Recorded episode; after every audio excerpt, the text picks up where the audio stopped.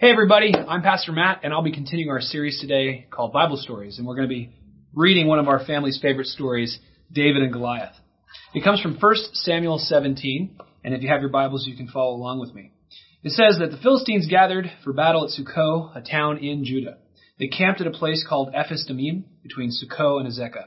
Saul, who was the king of Israel, and the Israelites, they assembled and camped in Elah Valley where they got ready to fight the Philistines. The Philistines lined up on one hill, and the Israelites lined up on the other hill with the valley in between. Now a man named Goliath from the city of Gath came out from the Philistine camp to challenge the Israelites. He was over nine feet tall and wore bronze armor that weighed 125 pounds and a bronze helmet. His legs were also protected by bronze armor, and he carried a bronze javelin slung over his shoulder. His spear was as thick as a bar of a weaver's loom, and its iron head the tip of the spear weighed 15 pounds. A soldier walked in front of him carrying a shield. Now Goliath stood and shouted to the Israelites, What are you doing there? Lined up for battle. I am a Philistine, you slaves of Saul.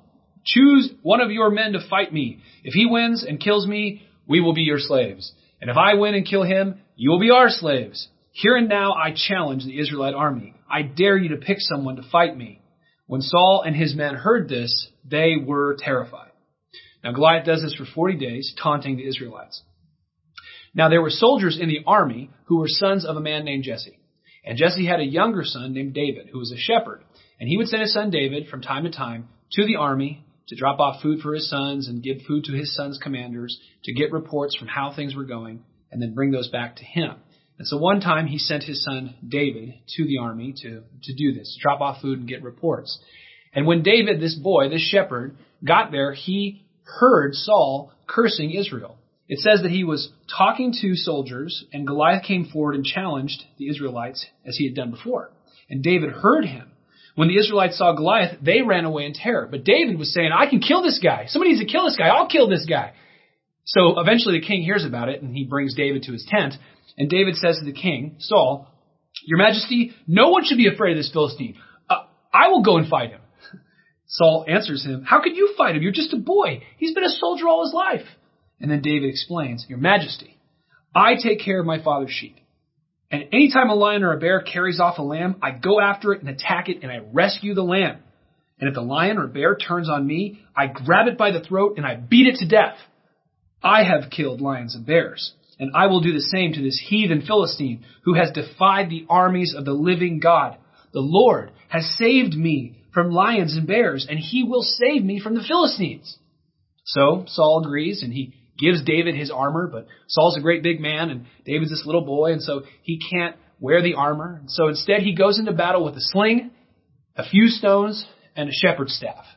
And the sling is the smallest of all the Israelite weaponry. He's got no armor on, and he goes to battle against this giant. When he gets there, Goliath says, What's that stick for? Do you think I'm a dog? And he called down curses from God on uh, from his God on David. Come on, he challenged David, and I'll give your body to the birds and the animals to eat. David answered Goliath, You are coming against me with sword, spear, and javelin, but I come against you in the name of the Lord Almighty, the God of the Israelite armies, which you have defied. This very day the Lord will put you in my power. I will defeat you and cut off your head and I will give the bodies of the Philistine soldiers to the birds and animals to eat.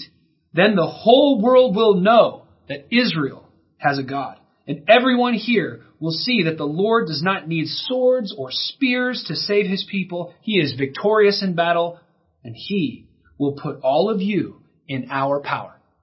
Now you may know the end of the story. David charges at Goliath. He swings the, the sling. He, his rock sinks deep into the skull of the giant. This giant falls down. David takes the sword out, the giant sword, and cuts off his head. The uh, Philistines are terrified and they run. The Israelites chase them down and wipe them all out. That day, Israel is delivered through David. It's a great story. Now, there's a lot of things that we can learn from this story, a lot of things to encourage us and instruct us in our faith. Something I want to focus on today is why there was even the uh, the trouble in Israel? Why are the Israelites having to fight these Philistines in the first place? Why are they invading the land?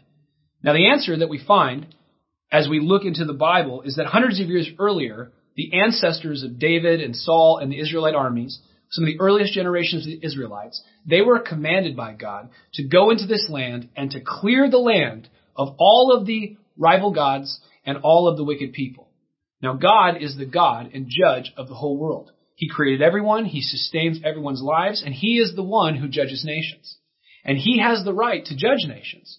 And God found these Canaanite nations guilty in His courts of great wickedness and sin. And so He sentenced them to death. And He sent Israel into the land as His instrument to execute that sentence. And so the Israelites were commanded to go in the land and clear the land, to wipe out all of these rival gods, all of the pagan practices, and all of these wicked nations. Some of these nations sacrificed their children in fires to their gods. They were very, very wicked people. And so God was judging them. Now, God told the Israelites that they should clear the land also because he knew that if they didn't, these people would turn the hearts of the Israelites to worship their gods and to practice their wicked ways. And that would bring God's judgment on Israel.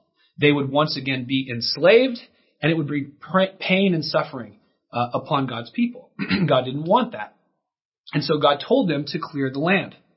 And if you back up any, even further in the story, what you find is that God saved this nation, Israel, out of Egyptian slavery, that he adopted them as his son. That's what the Bible calls Israel repeatedly, God's son. And he did this out of his great love and compassion. It wasn't because they were good enough or because they were righteous or because they were perfect or because they were better than other nations. God simply, out of his love, selected them, he saved them, and he adopted them, just like he does for us. And then God gave them, as a good father, his laws to teach them how to live well, how to relate to God and how to relate to one another. And God gave them promises. He said that if you're faithful to me, if you trust and obey me in everything, when I bring you into this land, I am going to bless you beyond what you can imagine or hope. I am going to give you houses you didn't build, vineyards you didn't plant. I'm going to keep pestilence and drought and bad harvests away from you. Your children and your animals will never miscarry. You'll become wealthy, and I'll extend your borders across the entire known world. God promised them that if they were faithful to Him in the land, if they never turned away from Him to worship other gods, if they didn't practice the wicked ways of their surrounding peoples, that He would give them increase in their nation. That their eastern border would be the Tigris River in modern day Iraq that their southern border would be the Nile River going down to Ethiopia in Africa, that their northern border would be the Dardanelles Strait between Europe and Asia, and that the, the western border would be the Mediterranean. They would have a kingdom that stretched across the known world. That was the promise God had for them. That's what God wanted to give them, but it was conditional. They would have to trust and obey Him and not turn away to any other gods. And that is why God called them to clear the land. And so in the story of Israel, we see something that reflects our own lives as followers of Christ. Israel was God's people in the Old Testament, and we are God's people, the church. And God has adopted us. He saved us, not because of anything in us, but because of His great love. And He gives us His law to teach us how to live in a way that is right. He gives us His promises, just like He gave them to Israel. And He gives us His Spirit, His power to want to do it. And one of the first things that you find when you become a Christian, and I found this in my life when I first became a Christian when I was 19, is that very quickly, after God adopts you into his family and, and saves you and you begin your relationship with God, you start to see idols and sin and all sorts of things that God wants you to clear out of the land. He wants you to clear out of your lives. Just like he told Israel to clear the land of these rival gods and these rival nations, God calls us to clear the land of sin and idolatry. Now, sin and idolatry, those are two words that you may or may not know. But sin is simply disobeying God's law, disobeying God's word. And as you read the Bible, you become very, uh, quickly you become very aware of what that means. And then idolatry is when you worship or love or give first place to anything over God. It could be money, it could be possessions, it could be positions, it could be a sense of security, it could be something you don't want to give up.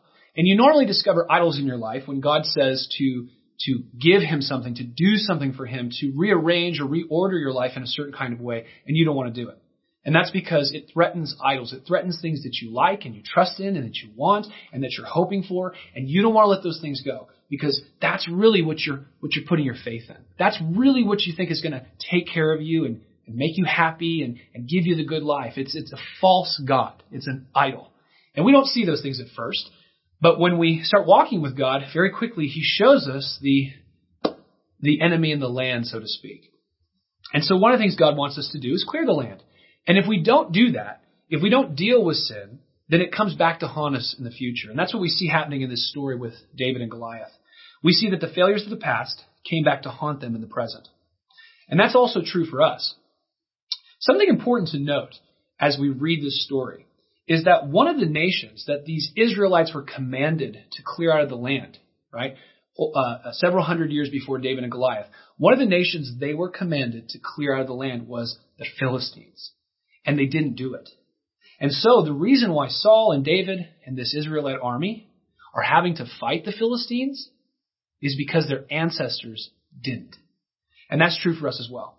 Many of the sins that we struggle with and the idols that are tempting us and calling us to trust them, many of these have been passed down to us from our families. That's not to dishonor, or disparage our parents or our grandparents or the good that God has done in our lives through them. But we all struggle with idolatry. We all struggle with sin. And some of the sin that we struggle with is the same as our parents and grandparents and further back still. I see this in my life, and I'm sure that you can see this in your life. Then there are other sins, sins of compromise that we didn't want to get rid of.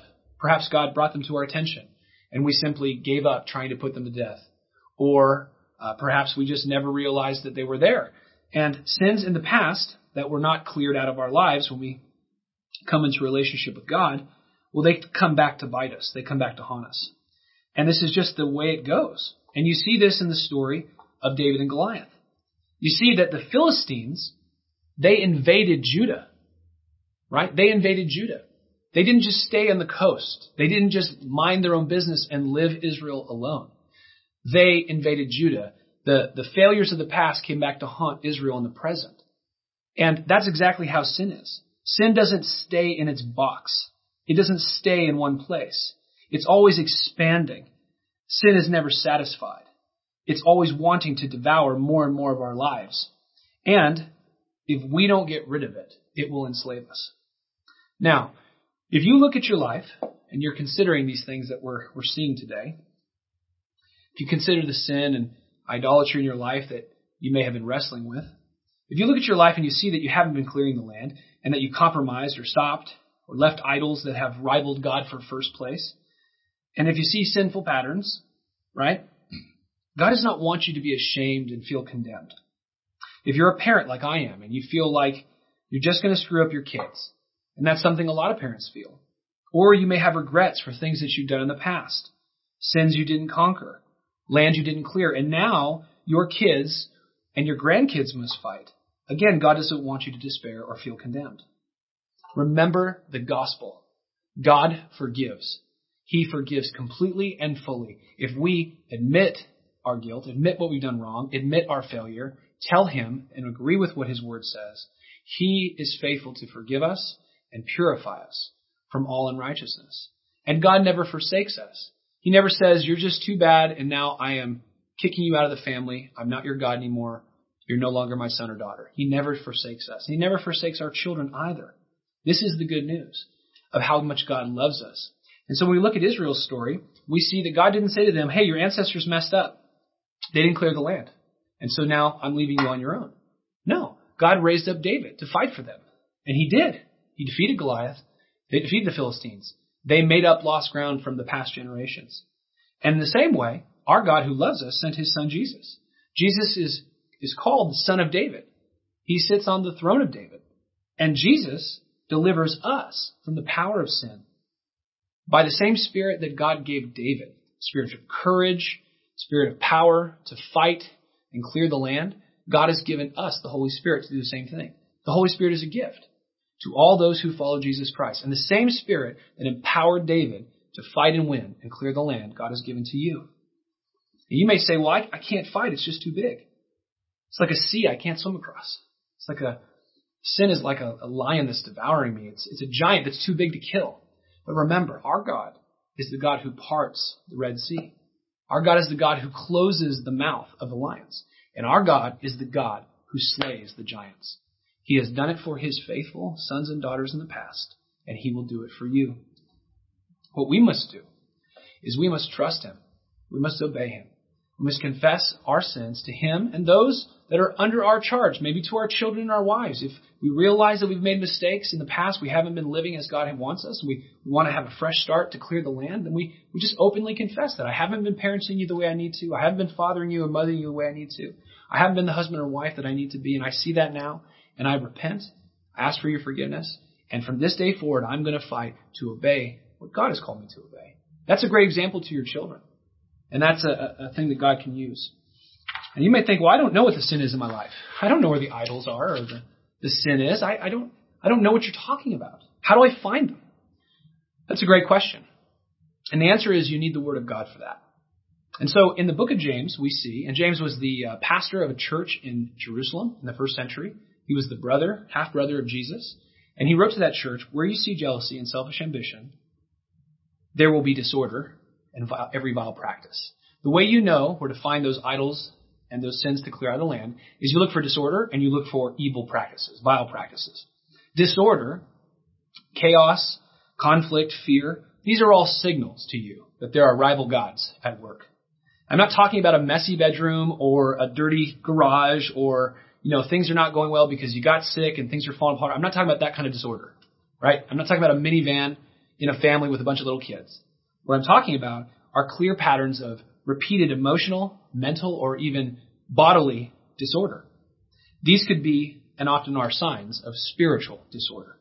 This is how you know where to look. So if there's disorder in your relationships, disorder in your households, in your the way you use money, you know, you're always in debt, you never have enough money, it always seems like it's short, you can't honor God with his with tithes and offerings, you just it's all kind of out of order. Or in your time. You know, you sleep all night, you get up all day, or you sleep all day, you're you're you're up all night. Your your your time is is all misused. You just you always feel like you're you're rushing, you're late. There's just disorder there, right? Or in our bodies, right? Taking care of our bodies. All of these forms of disorder are a signal to us that there are idols to clear out and sin to put to death. And so look for patterns of disorder in your life or in your home or at work, in your mind or your body. The second thing we look for is evil practices. And this is just, when we look in the scriptures, when you read the Bible, very quickly you learn what God's designs are for everything. You learn what his patterns are that he wants us to live according to.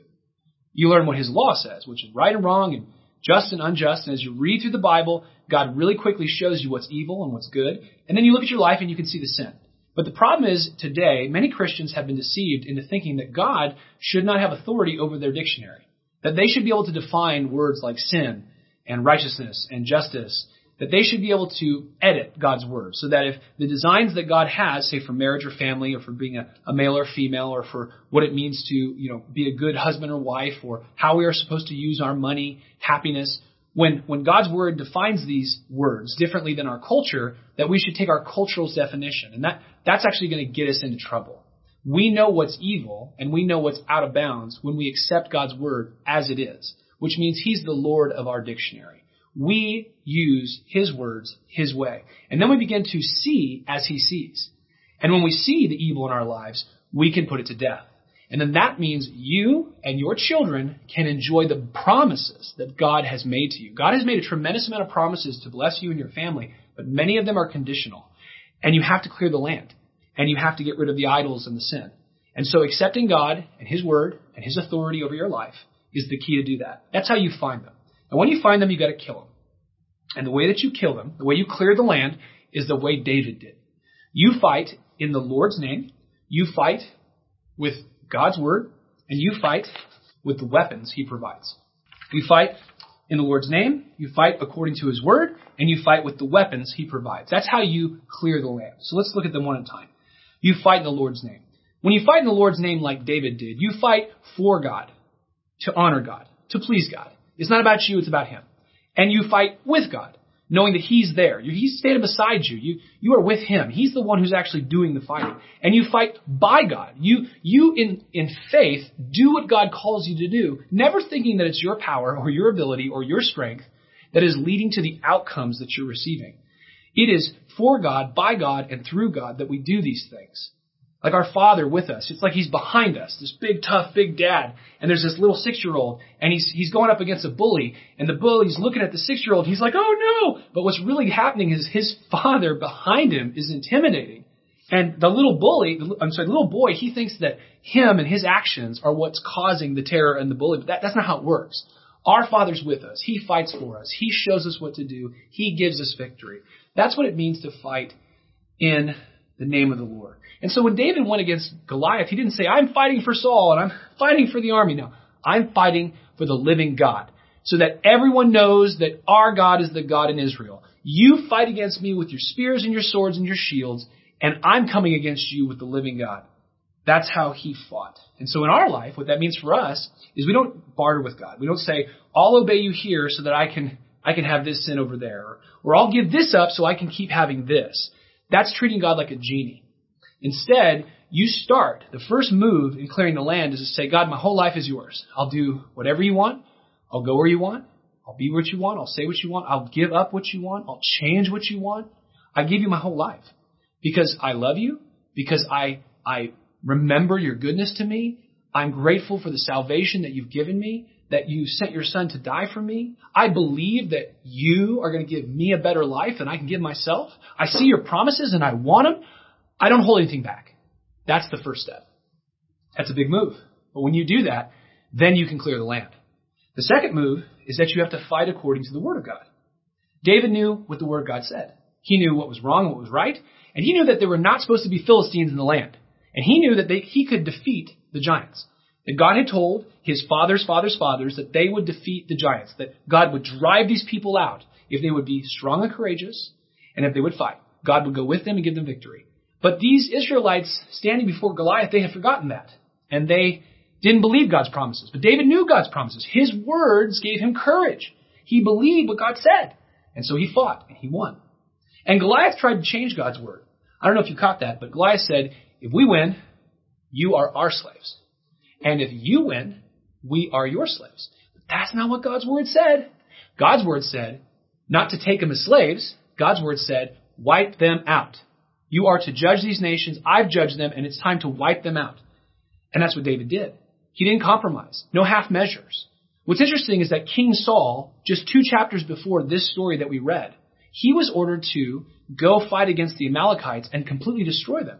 And he got rid of their army, but he left their king, Agag, their king. And that's what we can do in our lives. We can fight sin, but only halfway. We can leave things untouched. We don't rip out the roots. We don't go all the way and put it all to death. We're not completely devoted to, to getting rid of these sins in our lives. And that's what we have to do. And so what we do is we read the Word of God and we fight according to the Word of God. And we say, okay, Lord, this is what you say. You say this is wrong. This is out of place. You don't like this? Okay, I'm gonna, I'm gonna work on that and change that. And that brings us to our, our third thing, which is to fight with the weapons and the power that God provides. So you have your targets because you have the Word of God, and you're willing to do it, just like David was, because you're fighting in the name of God. And finally, you fight with the weapons and the power of God. So now in 2 Corinthians 10, uh, chapter uh, 10 of, of 2 Corinthians, uh, Paul writes that the weapons we have, that they're mighty before God to overthrow and destroy strongholds. God gives us weapons. What weapons are those? The weapons that we fight with are our faith our worship.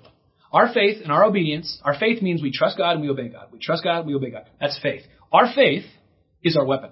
And the reason why is our faith puts us in a position for God to come through and fight for us. God is actually our weapon. He's our secret weapon. He's our shield and our sword. He's our deliverer. He's our rock. If God doesn't fight for us, we're not going to have any victory. You're not going to overcome the sins that are keeping you uh, that, that, have enslaved you unless God fights for you and sets you free. And so the way that we fight is we fight through our faith, through our looking at what God says, agreeing with it, obeying it, praying for it, and doing it. And so when you find a stronghold in your life, in the land, that you can uh, don't feel like you can destroy, you can. Our weapons are faith, and He's the one who fights for us. Okay, He's our shield, like I said. So you, you say, God, there's a stronghold in my life of lust, right? Lust has got a hold of me in my life. There's a stronghold of fear. I really struggle with fear and anxiety. Uh, I, I love money and security, and I don't want to give it up. I'm not willing to rearrange anything that would threaten my income, threaten my 401k, threaten my property, threaten the, the pleasures that I enjoy in this life. I, I don't want to, I love those things. I need those things, and I don't want to give those things up. And I realize those are idols. I realize that I'm not willing to make any changes because I don't want to sacrifice what I'm really trusting in. Or maybe you just have plans. You know, you're a planner and you have all these plans that you want, but you've not asked God, right? You've not submitted them to God. Or you've not submitted them to the appropriate authorities that God has placed in your life. So you have all these plans, and then you read God's word, and God begins to call you to do things, and you don't want to do it because it's messing with your plans. We're supposed to write our plans in pencil and submit them to God. And then He can write them in pen. These are just some examples of things that may be strongholds in your life. You really have to ask God to apply this teaching to your life. You should say, God, I'm hearing what Pastor Matt is saying. He didn't give me an exhaustive list of examples, but you can show me in my own life where there's evil practices, where there's idolatry. Would you do that? I want to know. And then read the Bible every day this week. And as you read, God will bring things to your attention. And then when He does, then you use the weapons He gives you. And like I said, that is your faith. And practically what that looks like is you pray. You say, pray, and obey. You say, pray, and obey. You say, God, I agree with you. I agree with you that lust has no place in my life. I agree with you that I shouldn't love money more than I love you. I agree with you that fear is not something that you want me to have, that you, you want me to put that to death, that you want me to be strong and courageous, that I can trust you. I agree with you that there's disorder in this area, and I don't want it anymore. That's, that's saying, right? And then you pray, God, please help me. Change my heart. Give me strength. Fight for me. Would you please help me get victory over this area of my life? And then finally, you obey. God, what is it that I should be doing and stop doing? What, what are some things I should stop doing and what are some things I should start doing? Normally, when you have a sin in your life, let's say, for example, it's uh, it's some sort of addiction, uh, you can easily identify three things that you should stop doing and three things that you should start doing to overcome it. It's not hard to know what to do, but actually, what's hard is wanting to do it. And that's the last thing I want to encourage you with. We fight with the weapons God gives us and His power. Now, all of you may have been in situations where you don't feel like you have the strength. You don't feel like you have the desire right? You don't feel like you have the wisdom. I don't know what to do. I don't, I don't have the strength to do it. I don't really want to do it. That all of us have been there. God is a God who can change your heart. He can give you desires. You can say, God, I, I, I don't want to give this thing up, but I know I have to. I know I should. Would you change my heart? And He will change your heart. He has done that for me. He will give you power. God, I'm exhausted. I just don't have any more energy to work on this. I just, I don't, I don't want to deal with this anymore. Would you just please give me strength because I'm about to go do what you're telling me to do and I don't have any more juice. I don't have any more gas in the tank. And God will, He will give you strength. And you may say, I don't, this is, it's all knots. I don't even know where to start. And God will give you wisdom. Because the same Spirit, the same Spirit that God gave to David and He's given to His people throughout history, that's the Spirit He puts in every one of us who trust and follow Jesus. So, say, pray, and obey. And God will help you clear the land. Let's consider some next steps we might want to take to apply what God has taught us today. The first next step is you may realize that you need to enter into a relationship with God, that you want to be one of God's children, that you believe that He's good and you want Him to be the God of your life and that you want to be His son and daughter. You want to receive His promises. You want Him to help you clear the land. And the way you do that, the way you receive that forgiveness and adoption, is by accepting the offer God is making you through your faith in Jesus Christ. Decide to follow Christ for the first time. When you decide to follow Christ for the first time, you are adopted into God's family, and all the promises are available to you. Number two, you may have identified something that needs to be cleared out of your life this week. And with God's help, you're going to do it. Make a plan, go to war, and don't stop until it's all done. And number three, you may find that in your life, there are just things you need more specific help for. Each of our circumstances are different. Ask for help if you want to clear the land. Speak to a group leader or a team leader. These are the first line of care at our church to help you. Speak to a pastor or your parents or a spouse. One of the things you might want to do this last next step is ask a leader at church for help so that you can overcome disorder and sin that you see in your life. Together, with God's help, according to His word, by His power, He will make you able. He will make us able to clear the land of the sin and the idols that trip us up so that we can enjoy the promises that God has to give. May God bless you. May God help you this week as you trust and obey Him. Take care.